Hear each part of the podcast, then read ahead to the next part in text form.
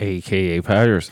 This is the moment, the moment of truth. Here we are, episode 477. We are talking the 2022 Hulu dropped FU Theaters Predator franchise sequel, prequel, origin story, potentially connection to Predator 2, confusing AF. We're talking Prey, and Prey is everything everyone has been talking about for the last week. I thought, I thought with my OCMD trip, I thought with you know all the alcohol and finally moving into a phase of uh, eating where I just didn't care because we all know I've been uh, dieting pretty strictly lately. That it does add to the sleep, I'll say. I thought I was going to be too late. I was getting, I was so upset. My my whole intention was to do two Predator uh, episode drops a day leading into Prey. And, you know, maybe watch Prey a few times and do like a Saturday, Sunday drop, uh, you know, when that came out uh, a couple Fridays ago. So, whatever. We're here now. We're maybe a solid week, a week past Prey's release or, or midnight drop, we'll say. And it is a, it, we're, I'm just, I'm still trying to organize thoughts about this because the Predator franchise goes it directly connects to my father, me, my childhood, and you know it was, also a movie him and I like we never re-explored. Like we would later re-explore Flash Gordon and Dune, uh, Star Trek Two, Wrath of Khan. Uh, these these are a lot of movies that resonated as we got older, and for myself when I threw myself into the the world, we'll call it, uh, after a sizable breakup. Uh, you know the the Predator movie at that point, it found me, and it found me in a way where I was able to relate. Uh, you know, it just felt like I was going through a phase. It, it was just like endless BS, like an endless struggle, and it, just the idea of uh, doing like a metaphor that the predator itself represents life, especially the predator we see in that first movie.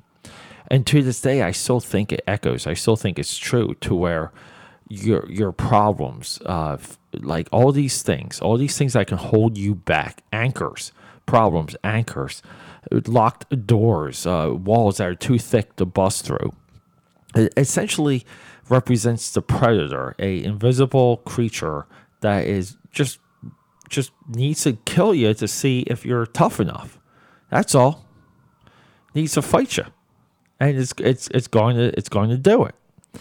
So we go into this movie, and I'll I'll say this, okay, and and th- this is one of the reasons why Prey is just uh, I gotta watch more of it. Time has got to pass over. Uh, okay, uh, we we do need time to understand Prey. And again, uh, we're going right into my vein. We're tapping the vein here of film criticism being completely gone, being com- complete garbage right now. Because even even on my my Facebook sphere, we'll call it, uh, people just have low level opinions about this movie, and they're also rewarded for it. None of them want to really put their ideas down on paper. They think a quick post does something, and it does very little for you because it does it does pay off when you commit yourself to a uh, thought out opinion. Facebook is not that. Twitter's not that. This is that. Now, here's the kicker we're marching into episode 500. We're doing a branding, we're doing a name change, we're doing all of that. Prey is not done. Post episode 500, I might do more Prey because this movie, what's this guy's name? Dan, D A N. Trachtenberg, Trachtenberg, uh, another mysterious Hollywood dude uh, seemed to have made a few short films, fell into J.J. Abrams' camp, and just gets movies. Gets movies, gets TV shows. Not much of a lineage. Uh, just literally, just seems like he came out of nowhere and boom, you're you're making stuff. So, 10 Cloverfield Lane. Uh, good movie, awesome movie, top to like top and bottom, awesome. Is it as uh, hyped up as people really, really, really, really, really want it to be? And I will say no, it's not. And it doesn't connect to any of the Cloverfield movies. Uh, this Cloverfield experiment, side note, it's got to be one of J.J. Abrams' uh, most. That's his biggest failure. The Cloverfield experiment is a failure compared to Star Wars. Because I like what you did with Star Trek. Again, uh, out, uh, I'm on the, uh, the the perimeter of, of that thought. But JJ, know, like uh, these people, you know, Cloverfield, Cloverfield Lane, you know, uh, they they go off and they do make good movies. They do. So there there's something there. I, I just I don't, I don't know enough to fully be able to analyze anything about it other than what's on the surface and that's what I'm reporting back to you. But no, this movie is it's a Native American spin. And here's the funny thing. You have to dumb down the predator. This is now called the feral predator. He looks more Cro-Magnon. He doesn't have laser beams, uh, even though he has a skull helmet, and I'm not sure how the laser guided system works. There's so many people, so many lazy people out there miss this fact. The the rules of the laser, it just doesn't. I just don't know. I, I, I do have to. I I guess I gotta research that. Uh, but the weapons are, are different, which is fine because they pretty much change per movie. And the mission is slightly different because anyone out there that buys into that the predator is game hunting and he's working his way up through the food chain, it would take you two seconds to realize that a bear is a bear and a uh, a bunch of Frenchmen and a bunch of uh, Native Americans who have weapons are the intelligent sentient creatures of this world and that is what you are there to hunt. Now, that doesn't mean a, a predator cannot get into a tangle with a bear or a lion for different reasons. Of course, but it would make t- a two second work out of it. It would. I mean, this thing's freaking just camouflaged and is designed to live in the jungle, but uh, whatever. So we, we have that aspect that did kind of take me out of the movie, but but we do have thought out cinematic uh, fights, action sequences. Uh, we potentially had like a payoff with this this Native American's uh, brother, who's like King Hunter, and he he finally faces off against the Predator. But but we know the movie's boiling it down, boiling down to this like ninety pound Indian woman versus a three hundred twenty five pound, eight foot tall killing machine and we know she's going to somehow outsmart this thing and trick it because this thing's been across the entire universe and it's done universal things. Probably seen like a supernova, probably can explain uh, quantum physics to you pretty easily. Probably travels via wormhole, all that shit. But he's going to get outsmarted, he's going to get tricked.